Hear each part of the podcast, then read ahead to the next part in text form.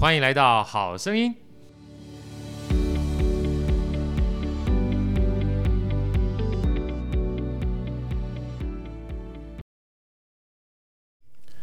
大家好，我是好序列好哥，欢迎来到好声音。今天呢，除了好哥之外，我们用热烈的掌声先欢迎我们的一号跟二号男主持人 Andy 跟 Manny 跟大家打声招呼。大家早安，大家好，我是 Mandy。 很紧张对不对？为什么呢？因为待会儿有我们的神人来降临哈。然后我们的 Andy 跟大家打声招呼。大家好，我是 Andy。 好，那今天又来到我们的神人降临的时光了，让我们热烈掌声欢迎曾维庸大帅哥来到好声音。好哥好，大家好，我是曾维庸。维庸其实是我们的这个常客了哈。对，你算来第几次了？认真算应该3次了哈，3-4次哦，3-4次了哈。还有那种娱性节目，我因为我们知道啊，那个除了每次来好声音，我们都非常开心啊，因为帅气年轻啊，然后每次这个指挥的时候，都让好哥觉得有那个神人降临的感觉，把整个音乐啊算是发挥到淋漓尽致。那最重要的关键呢，他还是好哥非常好的车友啊，大家有机会还去看维庸的这个 FB 就知道，他除了在音乐造诣上面非常非凡啊，不管是指挥也好，那好哥如果二胡我们讲10级哦，是1级的话，那他就是11级的这种等级。所以我们刚才在聊，我说如果要找二胡老师的话，可不可以请维庸老师稍微指点我一下？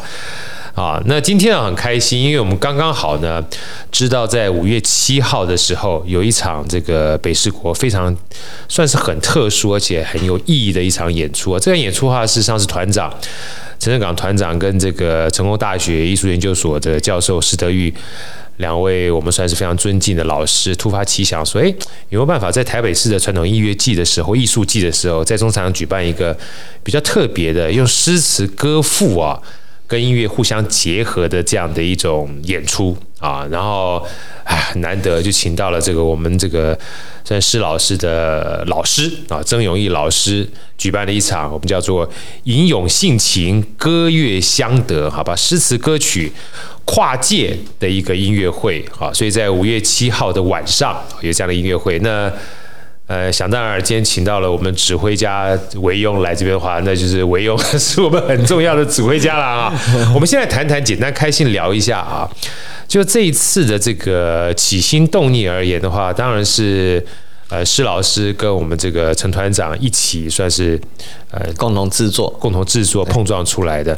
但曾老师其实在这个音乐圈、戏曲圈是非常大的叫做奇数了、名师了哈。是没错啊。我们那么先简单跟大家分享一下，就是曾老师跟施老师他们在这个艺术界或是戏剧界的这个背景好不好？好，曾老师其实他是中研院的院士，对，是非常德高望重的呀。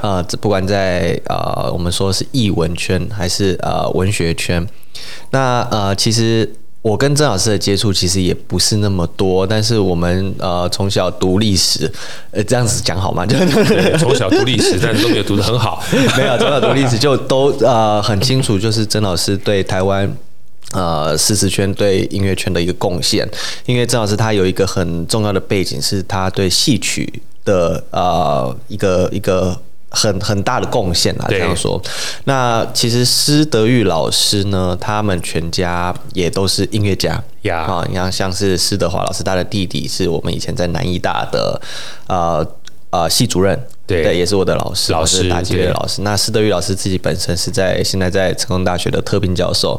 那施老师其实对戏曲对民俗采风都是有很多的研究跟推广，所以这次有这样子神人级的组合，加上陈正港老师，他本身也是一个很知名的学者哈，对，有这样子一个很棒的组合，所以我们才会有这个今天这个北市国吟咏性情歌乐相得这个音乐会。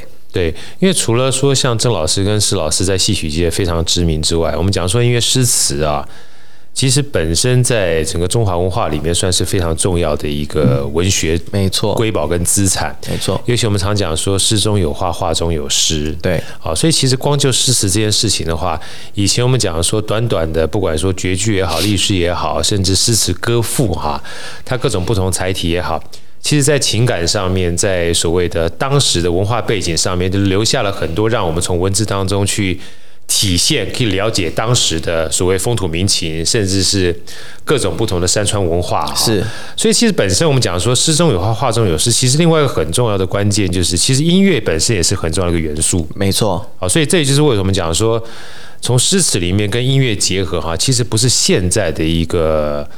创举啦，其实从以前到现在都是这样，要不然就不会说周公治理作乐了。没错，没错。啊、所以，我们这次讲说，其实很特殊，虽然是讲诗词，但是因为本身曾老师的话，在这方面的造诣非常深，啊，所以他把很多的这个词牌啊、曲牌啊，甚至很多的戏曲啊，都重新填词，精神都把它放进来，都放进来了，对不对？哈，所以其实这是我觉得非常难得啊，因为。就算是同一个词牌、同一个曲牌，其实赋予它不同的词的时候，其实故事的意境跟画面就不一样了。是，好，会有各种不同的想象空间嘛，哈。所以我不知道说像，我想请教啦，啊，就是因为我用它本身是一个指挥啊，其实指挥，就算是同一首曲子，其实我们常听到指挥对同一首曲子哈，它的诠释也会不同。对，所以我不知道说像，我用你自己个人觉得好了。每次当你在指挥的过程，一个音乐会不会有一些画面哈，在你脑袋里面会有不同，让你有就情感涌现的这样感觉？当然，我先回答刚刚就是好哥前面比较先提到的问题，就是其实诗词这件事情，诗中有画，画中有诗这件事情是。就是我们大家都知道的事情嘛，但其实我们也更知道，其实常常好的一句词，它就可以包含所有的事情。没错，对，这就是一个好的艺术作品的一个特征。对我来讲是这样哈。那又回到说音乐跟诗词之间的关系，其实音乐从某种程度来说，它也是一种语言。没错，所以。你一个好的音乐，其实就像好的诗词是一样的，它是可以用短或者是很精致的一些手法，就去表现出世界万物，表现出一个很大的世界。对，那我们现在回来会去谈到说，怎么样让诗词跟音乐结合这件事情，其实我们会很专注于精准的在它。之中的搭配性，对，所谓的搭配性是说，比如说我现在讲到叹息的时候，那我的音乐是怎么样表现叹息，怎么样去跟它搭合？那又比如说，我们今天很常在唱歌的时候有念的问题嘛，比如说我爱你这三个字，它的音调不一样，但是如果你的音乐设计，它的音调跟这个是相反的时候，你可能就会变唱成是我爱你之类的，它就会歪掉。所以你要怎么样让它设计在这个音调上啊，又符合它的情境，其实它是一个很不容易的学问。没错，这对作曲家来说是一个很不容易的学问。所以我们这次其实整个编腔都有很多好的，不是好的就是作曲大师哈，不管是年轻的还是我们比较资深的前辈，帮我们在这场曲子里面作乐。那这是我们诗歌，所谓诗与歌、诗与曲两个之间非常重要的一个桥梁，就是作曲家这样子。真的，尤其像我自己感觉是这样啊。像虽然好哥这个二胡也不是拉得很好啊，但没有你谦虚。你这样讲我还是蛮开心的，但是真的不是谦虚。但是说句老实话，有的时候，比如像我们小时候拉着刘天华的四大名曲，是这个老师会在一边教你的过程当中，会告诉你这个。你要想象它的画面，是，很有趣。就是你拉久了之后，或者是包含唱歌唱久了之后，如果你心中有画面的时候，当你一首乐曲一旦出来之后，你不是只有音乐而已。没错，你那个画面自然而然就好像会流露，也许不是很清晰的，但是那种是一种感觉，是没办法言喻的，超过语言的。对，然后那种感觉呢，就是回到像刚才这个。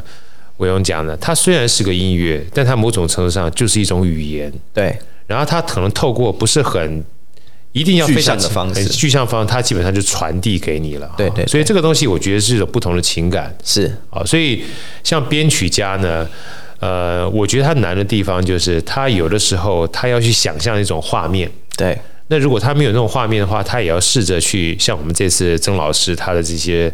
重新编了这个词啊，去把它做种编曲，去符合可能曾老师在词义里面想要表达的画面嘛。对，我们那么简单跟大家分享一下，因为通常这些作曲家都是很重要的幕后英雄。没错。那这次的话，有哪些知名的这些老师们哈，其实参与在我们这次很棒的这个演出当中，好不好？是我们这次其实有中乐界很棒的作曲家，也有我们所谓就是西方音乐的创作者的作曲家来在这场音乐会一起来为这个诗词做创作哈。那有尤昌发老师，尤昌发老师是一个现在非常德高望重的一位作曲家，还有他是原本是比较多写西乐作品的，对，那他这次也帮我们写了几首歌哦，一起来搭配。那也有我们的金曲奖得主赖德和老师，赖老师来为我们谱曲，还有我们师大的庄文达庄教授也为我们写曲，庄老师对。那这上面都是比较三位老师是比较在西乐做琢磨的老师哈。那下面这个黄新才老师是我们台艺大的教授，中华国乐系的教授，那也是一个很著名的作曲家。那周以谦老师以前是应该说现在还是台湾豫剧团的以前的团长吧，我没记错的话。对，豫剧团就是河南梆子嘛，对不对？哎，是，河南梆子。对，他以前就是不是以前，现在也是帮我们编曲嘛。对。那当然还有一位是周琴老师，也是很棒的一位作曲家，还有在这个。昆曲《悲佳人》这个曲子帮我们做了一个曲目，当然我这些都已经看到谱了啦，所以我也很难用言语说他们怎么谱写，这是必须大家来现场听才知道。对，其实我觉得像刚才我用这样讲，其实大家已经很有感触了。就是其实是我们讲说戏曲的时候，其实非常重要的一个事情，它戏曲是很多元的。比如说客家啦、昆曲啦、南管啦、豫剧啦、越剧啦、京剧啦。你说都是我们这个算是源远流长历史长河里面散在各个不同地方的地方戏曲，没错。可是它的特色性很强。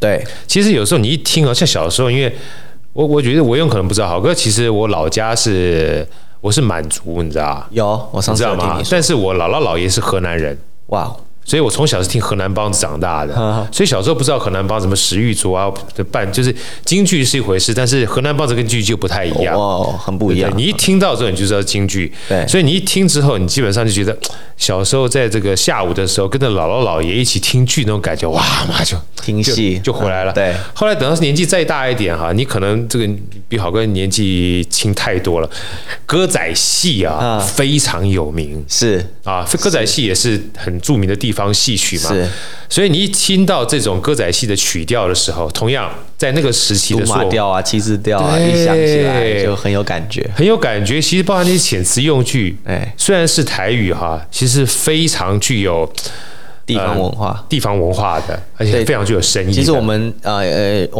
一直在说地方戏曲，戏曲它的其实它的逻辑都差不多，对，但是它来自于地方文化的养分不一样，对，所以它出来的感觉就不一样。比如说北方戏跟南方戏，它的高亢跟它南方的温柔，它就是会差很多。对，但是比如说我们讲到歌仔戏跟京剧，虽然他们可能用的版式是差不了多少哈，但是他们用的乐器，你一听就知道它。比如说京剧，它会用很高亢的声音去呈现。那我们比较南方的歌仔戏，它就会是用一个比较低沉。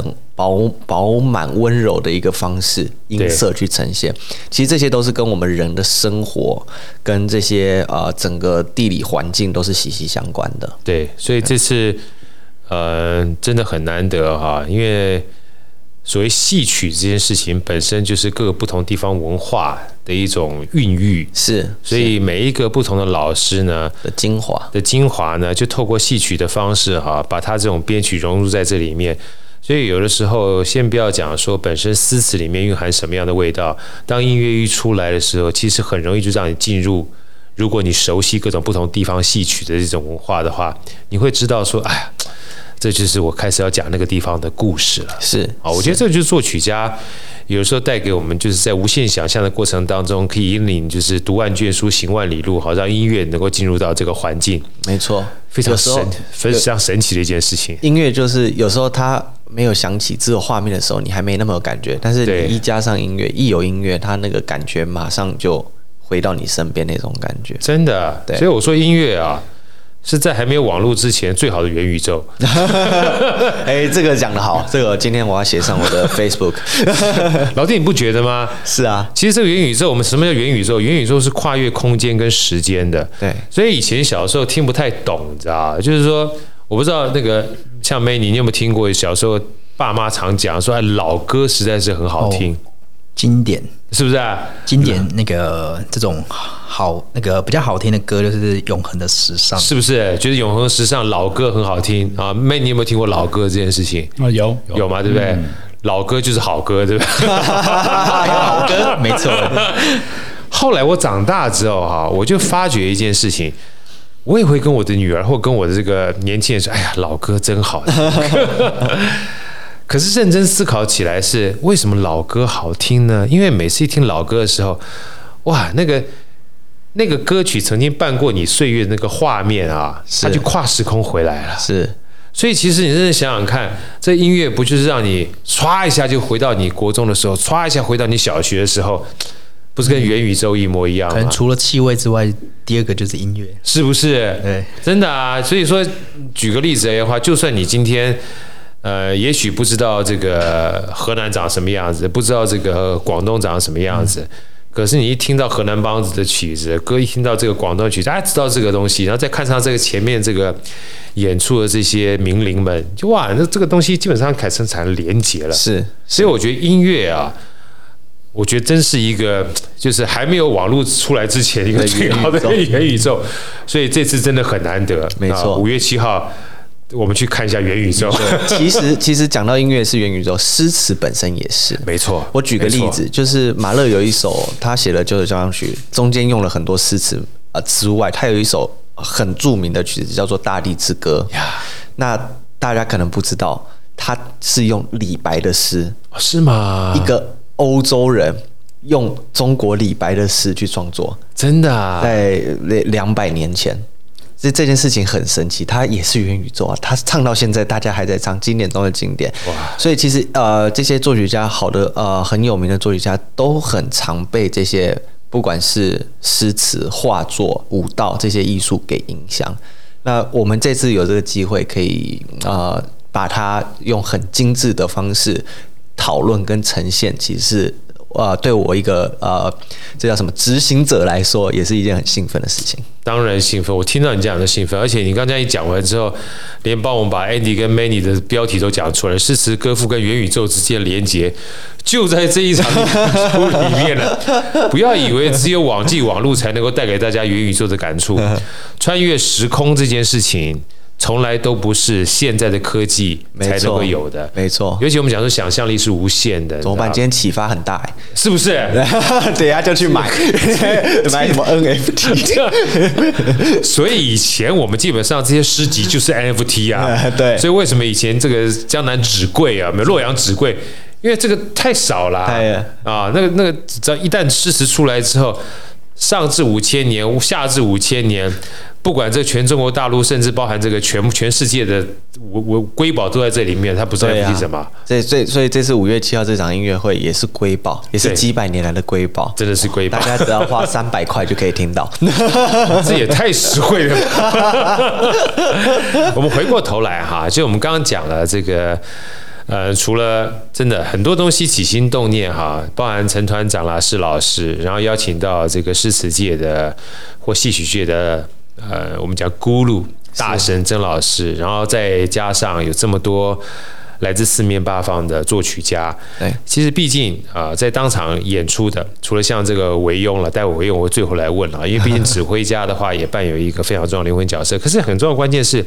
诗词是要歌赋的，是要吟唱的，是，所以其实这里面还有个非常重要的主角，是，因为每一个吟唱的主角，他会借由他的声音，会阐释出不同的情感，是不同的诠释。我们这次其实也邀请到非常多大师，那么请这个维庸给我们介绍一下好不好？我们这次邀请到了从也是资深前辈到我们年轻的演唱家哦，有很多很多位来一起参与。那首先我们会先在音乐会里面会先听到范廷钰老师啊，范老师他其实是唱。歌剧出身的，她是一个非常棒的女中音，真的、啊，所以我们也可以期待说她怎么用一个、啊、一个西方的唱腔的一种背景来诠释我们这个东方的诗词。对，哦、那接下来我们也会再听到一个是张雨欣，他是一个年轻的演唱家，也是我的学长，在师大的学长。那他会呈现我们师大的作曲家庄文达老师的两部作品。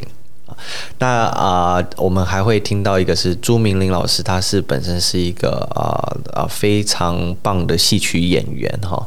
那他会在里面呈现我们三个作品，哦、分别是有小乐团也有大乐团在做伴奏的。Yeah. 那我们其中有一个很酷的节目，也不是说很酷啦，就是比较跳脱，就是许常惠老师的民歌采集，因为我们都知道许常惠老师他其实是我们台湾算是我们田调音乐田调民族音乐之父啦，可以这样讲、yeah. 哦。那他其实有很多很多的收集跟他的作品集跟他的记录留在我们这个报道上面，然后也给我们在学界有很大的贡献。那我们就有特别一个曲子是由也是现在戏曲学院的老师江燕丽老师跟苏国庆老师为我们来呈现这个许常惠老师的民歌采集的一个民歌采集。这个我要特别讲一下，因为我们刚才聊天的时候啊，还特别讲这民歌不是校园民歌，对对对对，因为其实地方民歌，对地方民歌，其实很多的我们讲少数民族也好，或各不同民族之间的话，它都有存在属于它自己的，不是戏曲，是它的歌咏。对啊，这种歌咏的话，其实也是一种特殊的语言。像那时候好哥在云南的时候，因为本身这个我们讲山歌啊，妹你有听过山歌吗？有啊，比如说客家山歌，对客家山歌，对。其实我后来理解啊，其实很多客家山歌，它是因为透过吟唱的方式哈、啊，去互相基本上对话的。嗯，可能在采茶的时候，哎，采茶的时候，不管说是鼓励自己啊、开心啊，大家工作辛苦啊，哎，最重要是曾经有跟我讲说，你说话声音不见得传得很远，你知道，但是一唱歌的时候，那整个丹田出来的声音可以传得很远，互相就可以对话，所以久而久之，透过这种所谓唱歌的方式，事实上吟唱的方式啊。它本来是对话的，后来久而久之，互相激励吗？哎，后来一方面互相激励，二方面互相沟通，因为很远，你知道。比如说像我们用喉咙讲话，你传不了很远，但是你用丹田说话，你可以传得很远。那丹田说话说得很远之后呢，它这个腔调久而久之哈，就变成类似吟咏一样了。所以很多民歌啊，其实就是互相打气啦、开心啦、跟对话这种方式。所以真的非常强烈建议大家去了解民歌、听民歌哈，你会有很多各不同地方故事的那种味道会在同一时间出现，尤其是采集，采集就代表。很多的好民歌都会聚集在一起啊，所以非常鼓励大家来听听。好声音之后也会发展自己的民歌，好民歌，对对对对，好民歌，好歌的民歌，好民歌，好歌，好歌。对，那我们其实还接下来还有两位也是我们非常资深、非常有名的演唱家，一位是白玉光老师，他是台艺大国乐系老师哈，他是教声乐的，那自己其实有一个很有名的一个京剧的段子。我不知道大家有没有听过，就是他用I love you 这三个字去创造一个京剧的段子，然后搭上锣鼓经，非常非常有趣。待会如果大家有兴趣的话，可以上 YouTube 搜寻一下 I love you。 对 I love you， 我们一定把这样的连结连在下面，让大家好好去欣赏一下，作为一个前导的这个感受。对，然后还有一位是林文俊老师，林文俊老师也是非常在台湾非常著名的，算是男高音。哦 yeah. 那我之前也跟林老师有合作过一个歌剧，就是《悲心交集》啊，《悲心交集》对，我有在里面，谢谢好哥，好好听。对，文俊老师他就是在里面有演着一个角色，那这次可以再合作，我相信是另外一种火花啦。对。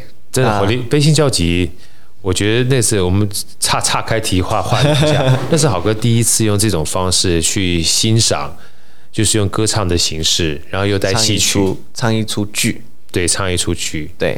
然后，那出剧让我对弘一大师又有更深刻的感受。是，我也其实好的艺术作品就是这样，它能够用一个形式让大家有更深层对，不管是对一个。人文历史还是环境还是各种感受有更深一层的一种感触啦。那其实我自己也在这样子的一些艺术作品的表现中得到很多进化，真的很感动哇！这是林老师一起来参与这次5月7号的盛宴，真的非常非常开心。对，那我们还有一位也是非常非常有名的歌仔戏演员，叫古一凡，他是老师才刚得到，也不是刚得到，大概1-2年前吧，得到金曲奖的最佳新秀，是对，也是非常非常棒的一位演员，也会来跟我们合作一曲这样子。所以光听到这些，除了作曲家之外啊，光这个演唱的。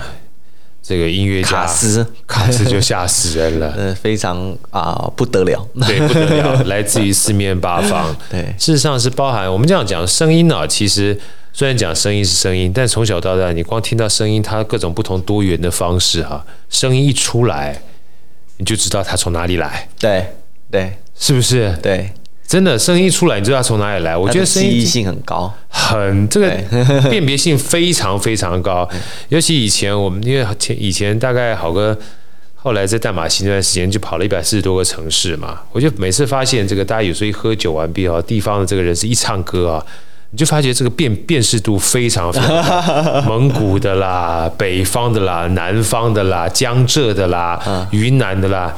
你就发觉这个东西，它就是一种文化，你知道吗？是，它就是一种地方情感，没错，完全跑不掉。而且这都是深入骨子里的，真的。对，这是一个很特别的一种，就是我们现在说我们的城市人好像世界各地的人都一样，但是文化这件土地这件事情，它是完全不一样的，它是深植人心，然后人你在哪里生长，你的个性的表现出来的东西是藏不住的。对，所以我就很赞成刚刚那个。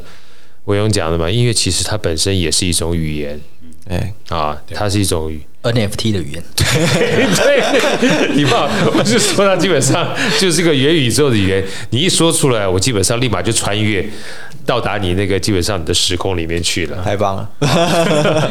好，我们这个作词的大师，始作俑者的老师，那包含这个我们讲说编曲的老师，还有演唱老师。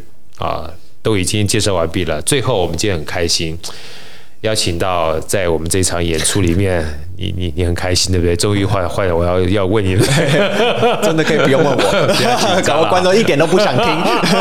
来，我用像这样的一个形式啊，对你而言的话，你要不要透露一下，在你不管想象也好，或是你现在目前大致上的一个感受也好，你觉得你会想要带一个什么样的？感受不要讲太多，大家基本上就不进去了哈。会希望说怎么样做一个呈现，在这次很特殊的诗词歌赋加上音乐的过程当中，其实对一位操作者来讲，我想操作者不见得是都是指挥嘛，对，就是你可能有时候你是演奏家，你也要对诗词有一定的理解，毕竟如果这个作品跟诗词有很大程度的关联的话啦，那其实。对我来讲，一个跟诗词跟音乐相关的一个音乐会是非常不容易的。没错，怎么讲？就是其实如果你单纯只给我一个音乐，我可以有很多我诠释的空间。比如说一个开心的音乐，我可以把它形容成是，我觉得这是在森林跳舞的感觉啊。有些人可能形容成是，这是我在逛大街的一种感觉，或者我在谈恋爱的感觉。它是有一个很没有。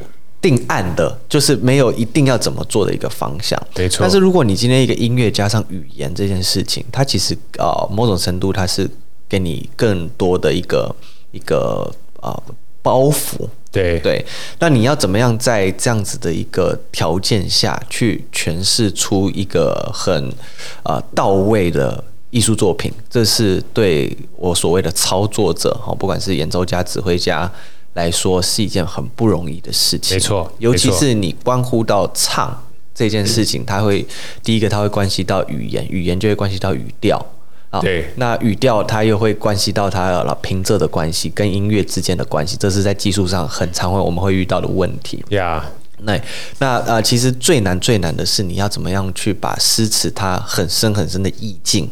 把它呈现出来。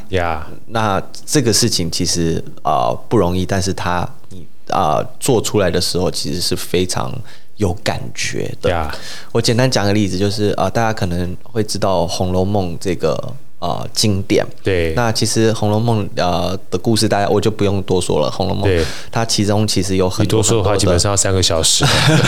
它其实中间有很多很多的桥段啦。对，那我们之前在它比如说《红楼梦》主曲，我们最喜欢它是一个序曲。哦，那这个序曲它其实是没有任何歌词的，它就是一个乐团演奏。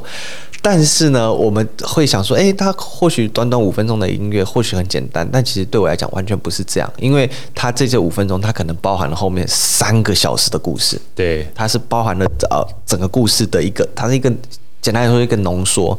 所以我们在研读这个总谱，在跟乐团工作的时候，我们就会很期待说要怎么样用音乐，这样讲有点空泛，但是就是我们会想说怎么用音乐去把这件事情这个故事讲得完整，然后讲得让人期待，会想要往下听往下看。对，那这件事情就是很不容易。对，那另外一个例子是之前也是前2年跟北市国合作一个音乐会叫天网。那天网那个曲子呢，我也有听，谢谢好哥，很好听。天王那个曲子，奇怪，我发觉我是你的粉丝我才是你的粉丝，超级大粉丝，好吧？我们跪着把你拖进音乐厅，折磨你。好，我们2个这么恶心也是蛮令人欣慰的。那个曲子其实就是一个现代诗，对，它是一个不是什么几言绝句那种诗，而是一个它是用一个很白话的语言去写的诗，它是要想诉说的是一个大爱的一个故事嘛。他用2个天神来表现。那其实在那个作品里面，我相信有在现场的观众朋友可能就知道，我们在要呈现一个大爱这件事情，这么空泛的事情，我们用诗词表现出来之后，要怎么用音乐再把它衬托到一定的程度，这是一件很让人在现场会很迷幻的事情，我可以这样讲。对，所以我觉得在这次的音乐会里面，我们就更多机会，应该说不是更多，每一首都是这样子的一个音乐。我们有钢琴伴奏的，有小乐团伴奏的，有大乐团伴奏的，来去呈现曾永义教授的一些作品，然后用各个很美好的作曲家的作品来把它一起统合表现出来，这应该是让人很兴奋。我觉得像刚才这个维庸在讲的过程当中，其实刚好也想表达我自己对说艺术多元化的一种情况。什么意思呢？我举个例子问一下 Manny 好了。 Manny 还没想到被我 Q 啊，对不对？我有想到，无时无刻都被 Q。 我像你刚刚，我这样举个例子比如说我给你一段音乐，其实一段音乐，对不对？你大概知道这首歌是唱什么的吗？就是我爱你有多深，这样是不是你有没有发觉一件事情？因为有歌词的关系其实你对这一个曲子就会有定见。就是你已经把这个曲子跟这个歌词是连接在一起了。那如果说常常会有那种酷手，然后把歌词改掉，以后就改不了印象了。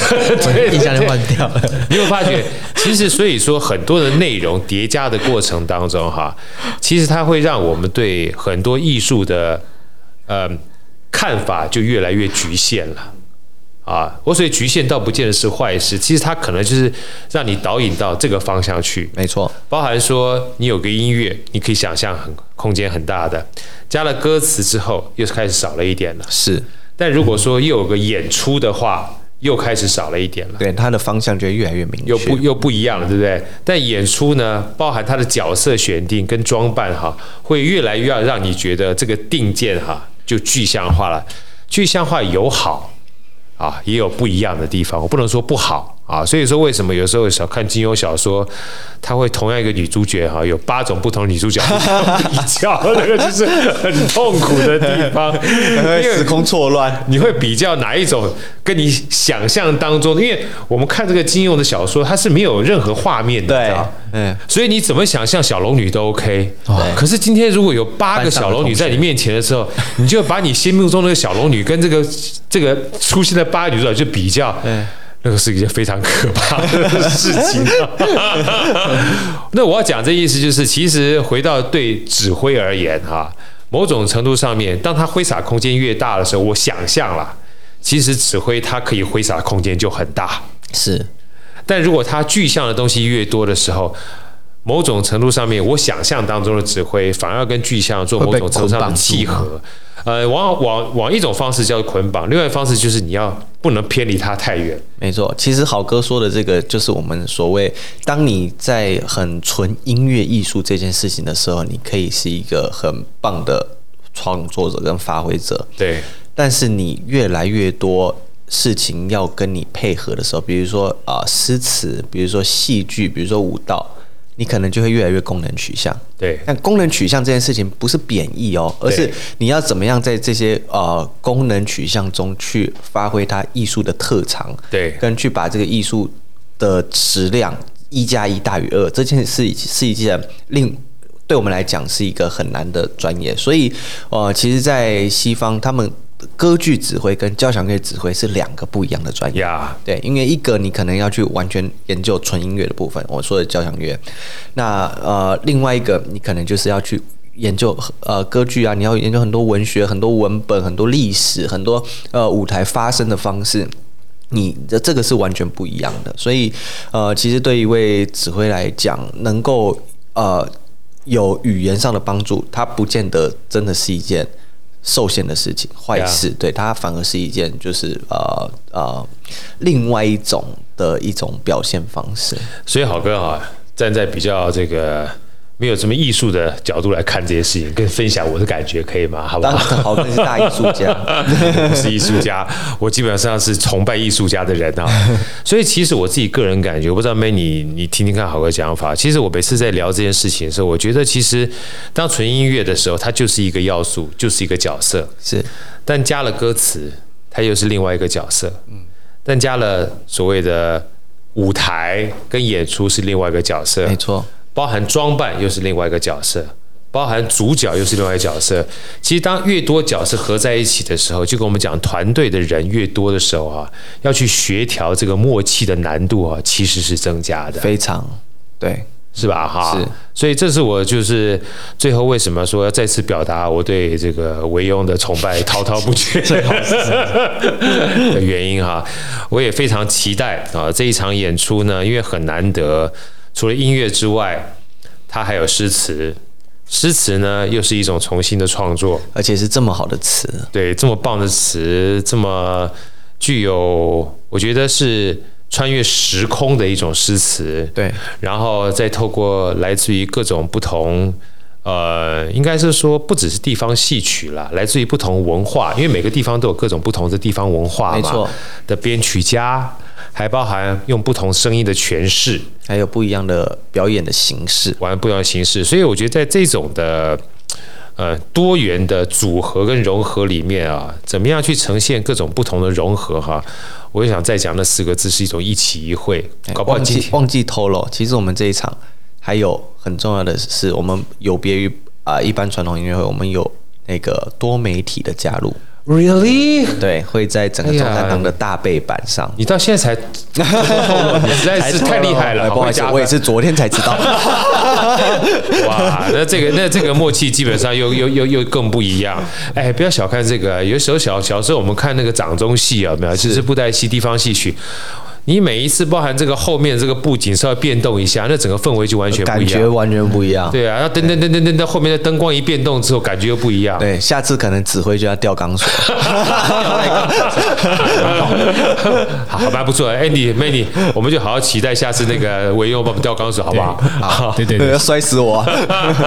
好，再次跟大家这个分享这个非常好的音乐哈，5月7号的晚上在中山堂中正厅7:30啊，吟咏性。性情，歌乐相得，写在诗词曲，歌唱跨界音乐会啊，这个很重要的这个难得的多元组合的过程当中，大家听完我们这些讲完之后，不管是文字、历史、文化、编曲、场域，还包含指挥，要怎么把它协调在这一场多元算是激荡的融合里面，让你有一个非常好的一个文化盛宴。